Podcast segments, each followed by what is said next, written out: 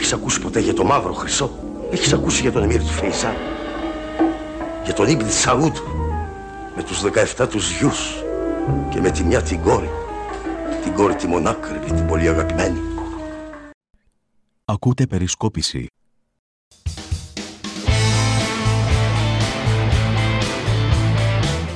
Φίλες και φίλοι, γεια χαράς σε όλους. Καλώς ήρθατε στο τρίτο επεισόδιο της τέταρτης σεζόν των podcast της Περισκόπησης. Είμαι ο Σίμω Τάμογλου και μία φορά την εβδομάδα, Σάββατο ή Κυριακή, τα λέμε σχολιάζοντας κάποια γεγονότα τοπικού ή γενικότερου ενδιαφέροντος της εβδομάδας που πέρασε. Να υπενθυμίσω ότι μπορείτε να ακούτε τα podcast της Περισκόπησης μέσα από 6 διαφορετικές πλατφόρμες διανομής ήχου καθώς και μέσα από την Περισκόπηση στο iperiskopisi.gr Σε αυτό το επεισόδιο θα μιλήσουμε για πετρέλαια. Πολλοί μύρισαν τα πετρέλαια. Θα μιλήσουμε επίσης για εκλογές, αλλά θα μιλήσουμε και για το Δημοτικό Συμβούλιο της Αλεξάνδρειας που εξακολουθεί να επαναλαμβάνει τον εαυτό του και να γίνεται σιγά σιγά αντιτουριστικό να το πω έτσι ευγενικά. Επίσης θα ρίξουμε και μια ματιά και στο τι έγινε στην Ιταλία, γιατί πολλά ακούγονται και τα περισσότερα από αυτά που ακούγονται είναι ανεδαφικά πλήρως. Με αυτά σήμερα θα ασχοληθούμε, όχι απαραίτητα με αυτή τη σειρά. Μείνετε μέχρι το τέλος. Καλή ακρόαση σε όλους σας. Πάμε αρχηγέ.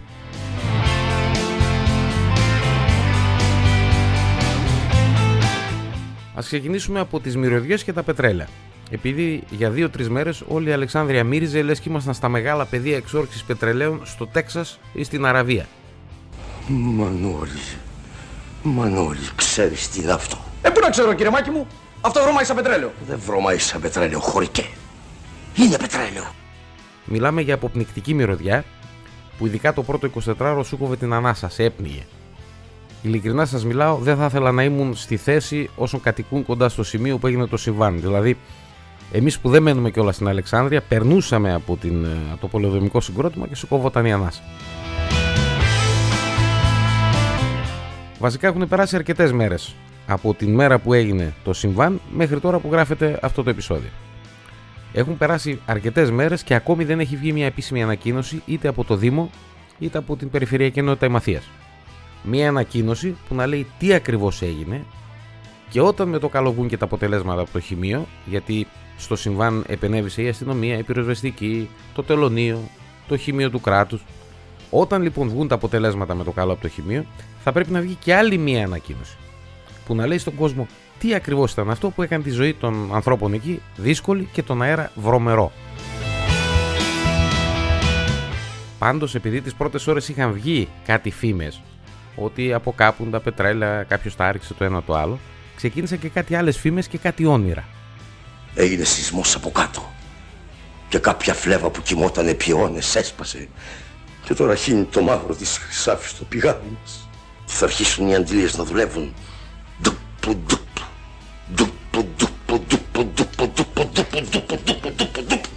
Όνειρα για κελεμπίες ή έστω στη χειρότερη περίπτωση, στη χειρότερη εκδοχή του, για καουμπόικα καπέλα από το Τέξας. Για επενδυτές και για πηγές που θα δούλευαν ολημερής και ολινυχτής και θα έφερναν αμύθιτα πλούτη σε όλους μας γιατί η περιοχή από κάτω έλεγαν ότι είναι γεμάτη με πετρέλαιο που θα έφερνε τη λύση όχι μόνο στο ενεργειακό πρόβλημα της πατρίδας μας αλλά στο ενεργειακό πρόβλημα όλης της Ευρώπης. Τρέμε Πούτιν με τα αέρια σου.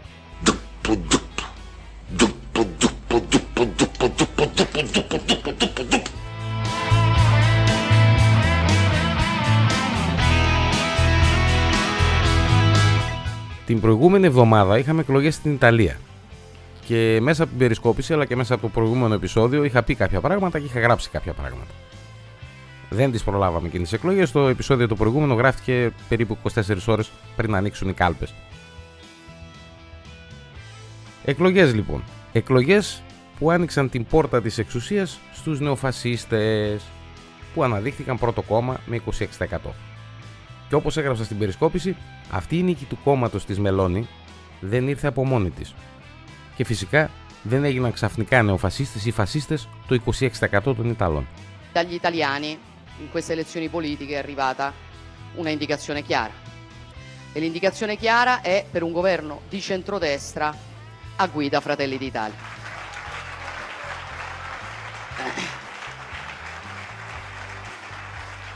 E È quindi probabilmente eh, il tempo in cui gli italiani potranno nuovamente avere un governo che esce da una loro chiara indicazione alle urne. Η στάση των κομμάτων της αριστεράς, του κέντρου, της δεξιάς, όλων αυτών έφερε τα αδέρφια της Ιταλίας στην πρώτη θέση και τους έφερε και σε θέση πλεονεκτική ακόμη και σε σχέση με τους συνεταίρους που είχαν στις εκλογές. Ας πάμε όμως και λίγο στο διατάφτα γιατί η αριστερά, κυρίως η αριστερά και το κέντρο σε όλη την Ευρώπη έριξαν μαύρες πλερέζες και μας έλεγαν κάτι ακατάληπτα και περίεργα τσιτάτα της πλάκας προηγούμενων δεκαετιών. Έγραψα κάτι στην περισκόπηση, θα το ξαναπώ για άλλη μια φορά και από εδώ μέσα. Αρκετά με την αριστεροσύνη του Χαβιαριού και αρκετά και με τις περισπούδαστες και χαοτικές σοσιαλδημοκρατικές αναλύσεις, παιδιά. Τα γράμματα είναι απλά. Το κέντρο και η αριστερά φάνηκαν ανίκανοι όλα αυτά τα 10-15 χρόνια της οικονομικής κρίσης που μαστίζει όλη την Ευρώπη, φάνηκαν ανίκανοι να προστατεύσουν τον κόσμο από ένα αδιφάγο κοινωνικό και οικονομικό σύστημα που λειτουργεί στη βάση του όποιος έχει λεφτά θα επιζήσει και οι υπόλοιποι είναι καταδικασμένοι. Τον εγκατέλειψαν αυτόν τον κόσμο και προεκλογικά στην Ιταλία τον θυσίασαν κιόλας στο βωμό των κάθε είδους προσωπικών και μικροκομματικών επιδιώξεων. Και ο κόσμος με τη σειρά του εγκατέλειψε και το κέντρο και την αριστερά. Έτσι πάει αυτή η δουλειά. Για τα δεξιά κόμματα της Ιταλίας θα σας πω στη συνέχεια κάτι. Όμως θα πρέπει να θυμηθούμε και μια κατάσταση εδώ, κάπου εδώ γύρω, πιο κοντά. Α πούμε λοιπόν κάτι και για τα δεξιά κόμματα της Ιταλίας, τα οποία πάτωσαν 8,5-9 ο ένας, 8 με το ζόρι ο άλλος. Και μιλάω για τους συνεταίρους της Μελώνη, τον Σαλβίνη και τον Μπερλουσκόνη. Υπάρχει κάτι το οποίο οι περισσότεροι το ξεχνάμε. Η Μελώνη και το κόμμα της έκαναν πρώτα καριέρα ως συνεργάτες του κόμματος του Μπερλουσκόνη. Αυτός ήταν που τους είχε υιοθετήσει πριν από λίγα χρόνια, όπως και κάτι άλλους ακραίους, για να ενισχυθεί εκλογικά και να κερδίσει έδρες. Και τη στιγμή αυτή, ο Μπερλουσκόνη και η παρέα του ψάχνουν να βρουν γωνία στο δεκάρικο και πω οι βοηθοί δικοί τους κάποτε έγιναν από βοηθοί τη στιγμή αυτή κυρίαρχη του παιχνιδιού. Ίσως αυτό που έπαθε η Ιταλία θα πρέπει να το εξετάσουν πάρα πολύ καλά και εδώ στην Ελλάδα. Γιατί υπάρχουν κάποιοι που από πίσω πόρτες βάζουν ακραίους και στο τέλος θα την πληρώσει όλη η κοινωνία επειδή αυτοί θέλουν να χτυπάνε αυτοδυναμίες και διάφορα τέτοια.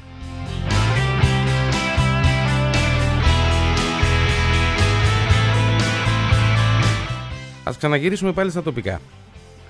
Και παρότι βρισκόμαστε ακόμη αρκετά μακριά από τις δημοτικές, για εμάς τους ψηφοφόρους εννοώ, μαθαίνω πως κάποιοι εκτός του Γκυρίνη, ο οποίος το είχε πει ο άνθρωπος, κατεβαίνω στις εκλογές του 23, έχουν ξεκινήσει μια προσπάθεια, λέει, να ενώσουν κάποια κομμάτια από το πολιτικό παζλ της περιοχής και να κατεβάσουν ψηφοδέλτιο. Και δεν αναφέρομαι στη δώρα κουρκουτά και σε όσα ακούγονται για τις κινήσεις που κάνει, που θα κάνει, τις συζητήσεις κτλ. κτλ. Αναφέρομαι σε δύο άλλες περιπτώσεις που στο πολύ βάθος ίσως και να συγκλίνουν κάποια στιγμή. Εντάχει λοιπόν σας λέω ότι υποτίθεται ότι υπάρχει λέει μια κίνηση από αυτοδιοικητικούς που κάπως περπατάει. Μαζεύτηκαν κάποιοι πρόεδροι κοινοτήτων και άρχισαν να συζητούν για να στήσουν ψηφοδέλτιο κτλ. κτλ. Οι πληροφορίες λοιπόν που έχω είναι όντως ότι κάτι ψηλό περπατάει. Αλλά για την ώρα δεν υπάρχει τίποτα το σπουδαίο και άξιο αναφοράς. Επίσης, μαθαίνω ότι ίσως να δούμε λέει, και μία κίνηση από τα κεντροαριστερά και ότι ο πρώτος του συνδυασμού του Κώσταν Αλμπάντη, ο Βαγγέλης Βογέτζης, δέχεται κάποιες πιέσεις και κάποιες σύμβουλες για να κατέβει ο ίδιος. Επειδή εγώ θα επιδιώξω να έχουμε το Βαγγέλη Βογέτζη εδώ στο podcast της Περισκόπησης να μας πει πέντε πράγματα, γιατί η συνέντευξη του καλοκαιριού δεν ήταν και τόσο διαφωτιστική, και ξαναλέω και πάλι, γι' αυτό δεν φταίει ο άνθρωπος ο οποίος τον ρωτούσε, ε, θα πω κάτι κάποιοι ήδη τον κατηγορούν ότι είναι λέει αναβλητικός και ότι θα έπρεπε ας πούμε, να τελειώνει με το θέμα και να πει ναι ή όχι κατεβαίνω ή δεν ξέρω εγώ, δεν με ενδιαφέρει. Όμως ο συγκεκριμένος άνθρωπος και οποιοδήποτε από εμά βρίσκοντα στη θέση του έχει δίκιο. Γιατί όλοι του λένε θα κάνουμε ένα κέντρο αριστερό σχήμα. Αν το κίνημα εξακολουθήσει όμως να έχει χαμηλά ποσοστά στην περιοχή μας, το γνωστό κίνημα, γιατί έχει χαμηλά ποσοστά στην περιοχή μας, τότε για ποιον ακριβώς λόγο αυτός ο άνθρωπος να θέσει υποψηφιότητα; Και να θέσει υποψηφιότητα και κάτω από μια ομπρέλα. Την ομπρέλα του κινήματος εννοώ. Πού ακριβώς να βασιστεί, Μόνο σε προσωπικές σχέσεις υποψηφίων και σε ένα πάγκο ο οποίος από τα ονόματα που ακούω δεν είναι τόσο καλός ώστε να του εξασφαλίσει την εκλογή; Αναρωτιέμαι. Υπάρχουν κάποιοι πάλι που επιμένουν και λένε ότι θα μπορούσε να συνεργαστεί λέει, με τον τοπικό ΣΥΡΙΖΑ και με την όποια δυναμική αυτός διαθέτει.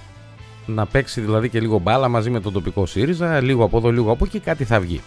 Για να υπάρξει ένα ψηφοδέλτιο που θα έχει στην κεφαλή του ένα κέντρο αριστερό. Αυτός είναι ο σκοπός. Όμως, εδώ αρχίζουν και μπαίνουν διάφορα ερωτήματα. Όπως ας πούμε το πρώτο που είναι και το προφανές. Ο ΣΥΡΙΖΑ, ρε παιδιά, τον ρωτήσατε, θα δεχθεί να συνεργαστεί μετά από τα αποτελέσματα του 19. Δηλαδή, αυτά τα είδε κανείς. Μέτρησε, ας πούμε, τους σταυρούς που πήραν όσοι πολύ ανοιχτά ή λιγότερο ανοιχτά έχουν κάποια σχέση με το κόμμα του Τσίπρα. Αυτά ως τροφή για σκέψη για όσους ασχολούνται με τα τοπικά πολιτικά. Γιατί όσο θα περνάει ο καιρός, τόσο θα λέμε κι άλλα. Α, να μην ξεχάσω και κάτι. Σε αυτές τις εκλογές ψηφίζουν 17 Αυτό απαραίτητα δεν σημαίνει κάτι, όπως επίσης να πω και κάποιοι άλλοι να μην βασίζονται πάρα πάρα πολύ στον πεζόδρομο του Γιδά.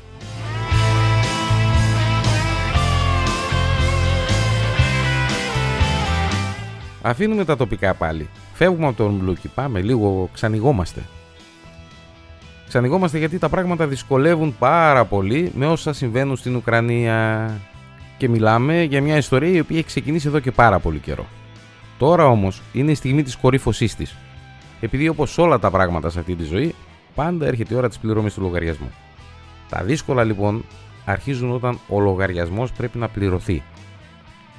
Και όταν εννοώ λογαριασμός, εννοώ τα λάθη και τις παραλήψεις του παρελθόντος. Οι τελευταίες εξελίξεις αυτής της εβδομάδας που πέρασε ήταν δύο και είναι ιδιαίτερα ανησυχητικές. Πρώτη εξέλιξη ότι ο Πούτιν προχώρησε στην εγκόλπωση, να το πω έτσι, στην ενσωμάτωση στη Ρωσική Ομοσπονδία των κατεχόμενων περιοχών της Ουκρανίας. Και ο, η δεύτερη εξέλιξη είναι το γεγονός ότι ο Ζελένσκι ανακοίνωσε ότι η Ουκρανία υπέβαλε και επίσημα, λέει, έτοιμα για την ένταξή της στο ΝΑΤΟ. Και τα δύο γεγονότα, ίσως νομοτελειακά αναμενόμενα, έγιναν την ίδια μέρα και με λίγες ώρες διαφορά το ένα από το άλλο. Έχουμε λοιπόν μια κλιμάκωση της έντασης και από τις δύο εμπόλεμες πλευρές.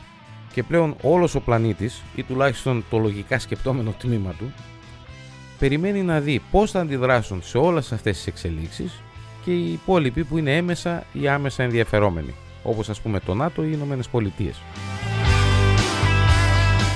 Εντύπωση πάντως προκάλεσαν δύο αναφορές που έγιναν στα πυρηνικά της Ρωσίας.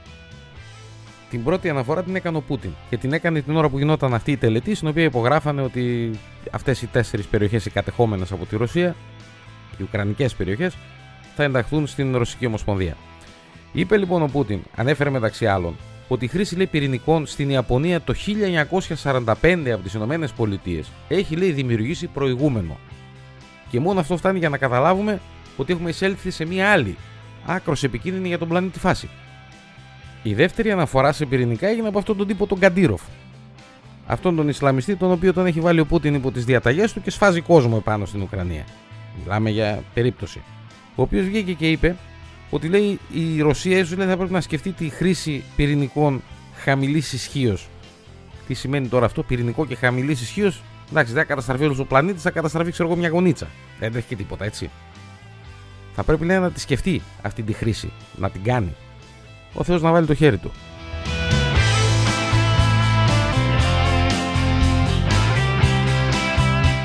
Για το τέλος άφησα την Τουρκία. Το μεγάλο βραχνά της πατρίδας μας. Γιατί δεν λένε να ηρεμήσουν, δεν λένε να καταλάβουν ότι η εποχή του Οθωμανισμού έχει περάσει και θέλουν να επιστρέψουν στα μεγαλεία τα παρελθόντα. Είναι μια λογική, ξέρετε κι αυτή γιατί σε κάποια φάση ίσως να χρειαστεί και εμείς να επιστρέψουμε ας πούμε, στα μεγαλεία του Μεγάλου Αλεξάνδρου και να ζητήσουμε τίποτα περιοχές του Αφγανιστάν. Με τους Τούρκους έχουμε εμφανώς πρόβλημα γιατί οι Τούρκοι βλέποντας τι συμβαίνει με τον προστάτη του Ερντογάν, τον Πούτιν, στην Ουκρανία, παίρνουν θάρρος και κλιμακώνουν όλο ένα και πιο πολύ την ένταση με τη χώρα μας. Πλέον εντελώς ανοιχτά απειλούν με πόλεμο, αυτό είναι ξεκάθαρο, και το κακό είναι πως όλες αυτές οι απειλές, όσο πάνε και γίνονται και πιο έντονες. Τι τέλος θα έχει αυτή η ιστορία, ουδής γνωρίζει. Όμως οι Τούρκοι, αν συνεχίσουν έτσι, τα σενάρια είναι δύο. Δεν υπάρχουν άλλα. Ή το Ερντογάν θα φαγωθεί εκ των έσω, επειδή οδηγεί με μαθηματική ακρίβεια τη χώρα τους στην πλήρη καταστροφή, και κάπως θα πέσουν οι τόνοι. Και εδώ ας έχουμε κάτι υπόψη μα το οποίο είναι πολύ σημαντικό. Στην υποθετική περίπτωση που πέσει ο Ερντογάν, η αντιπολίτευση δεν είναι τίποτα καλύτερη από αυτόν. Η αντιπολίτευση πλειοδοτεί σε αυτά που λέει ο Ερντογάν και τον καλεί πολλές φορές να επιτεθεί στην Ελλάδα. Και τον κατηγορεί από πάνω ότι καθυστερεί κιόλας. Το πρώτο σενάριο λοιπόν ήταν αυτό. Να πέσει, να φαγωθεί εκ των έσω. Το δεύτερο είναι να κάνει κάτι και να φάει το κεφάλι του. Το δικό του και της χώρας του. Και όταν λέω κάτι, όλοι καταλαβαίνουμε τι είναι αυτό το κάτι.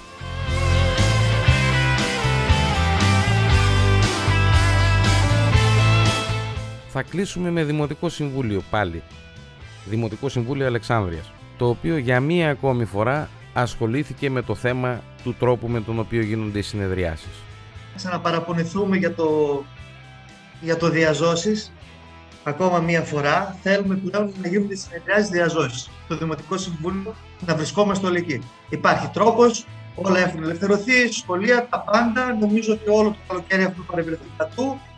Είναι προτιμότερο να βρισκόμαστε διαζώσεις στα Δημοτικά Συμβούλια και να μην γίνεται αυτό που γίνεται πλέον με τον κόσμο, γιατί δεν βρίσκεστε, γιατί βρίσκεστε, ερωτήσεις από πατώ και δεν υπάρχουν απαντήσεις. Νομίζω ότι πρέπει σιγά σιγά να βρισκόμαστε, τηρώντας τα μέτρα, τις προφυλάξεις, όπως πρέπει να είναι τα πράγματα, να βρεθούμε.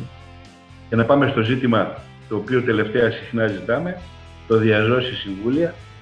Ε, έχω πει πολλές φορές ότι είναι δική μου επιθυμία, όπως όλων, τα συμβούλια να γίνουν διαζώσεις. Θα επανέλθουμε, αγαπητοί συνάδελφοι, στα διαδόσεις συμβούλια, μόλις αρχίζουν οι δείκτες να βελτιώνονται και ενώ μέχρι την προηγούμενη εβδομάδα είχαμε σημαντική βελτίωση και ήμουν αποφασισμένος αυτό το συμβούλιο που γίνεται τώρα να είναι με τηλεδιάσκεψη και το επόμενο διαζώσεις, υπάρχει την τελευταία εβδομάδα ένα ιδιαίτερο φούσκωμα, ένα, ένα μεγάλο άπλωμα της διαδικασίας. Ε, θα επανέλθουμε στην κανονικότητα όταν μας το επιτρέψουν αυτά τα ζητήματα τα οποία συζητάμε. Με θετικότητα που κοντεύει να αγγίξει το 40% είναι λίγο δύσκολο. Όμως θα το ξεπεράσουμε και θα ξανάρθουμε στην, ε, εκεί που πρέπει να έρθουμε και εκεί που όλοι θέλουμε. Επιτρέψτε μου να αναφέρω κάτι για να μην δουλευόμαστε μεταξύ μας. Έχω παρακολουθήσει άπειρες συνεδριάσεις, τις διαζώσεις, του Δημοτικού Συμβουλίου της Αλεξάνδρειας.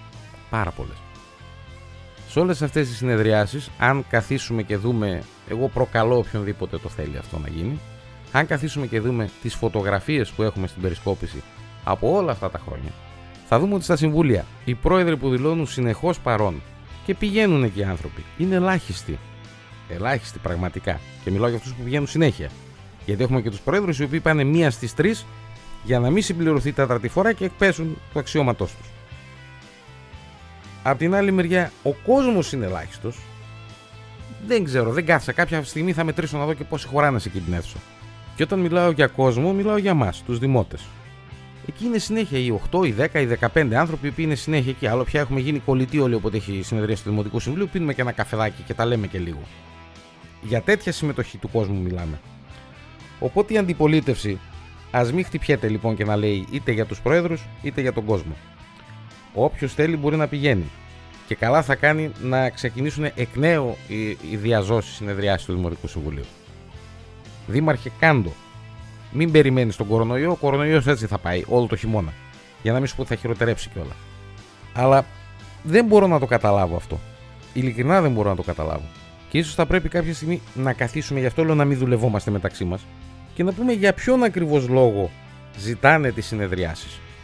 Ξαναλέω και πάλι, εγώ είμαι υπέρ των διαζώσεις συνεδριάσεων του Δημοτικού Συμβουλίου.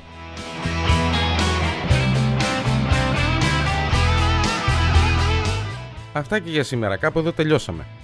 Μέχρι την επόμενη εβδομάδα και μέχρι το επόμενο επεισόδιο μην ξεχάσετε να στείλετε τις παρατηρήσεις ή τα σχόλιά σας. Το τηλέφωνο υπάρχει στην περισκόπηση. Μπορείτε αν θέλετε να κάνετε και ένα τηλεφώνημα. Επίσης μην ξεχάσετε να μας συστήσετε στους φίλους σας και μην ξεχάσετε το κυριότερο απ' όλα να προσέχετε τον εαυτό σας επειδή κανείς δεν πρόκειται να το κάνει καλύτερα από εσάς τους ίδιους. Μέχρι την επόμενη φορά, γεια σας.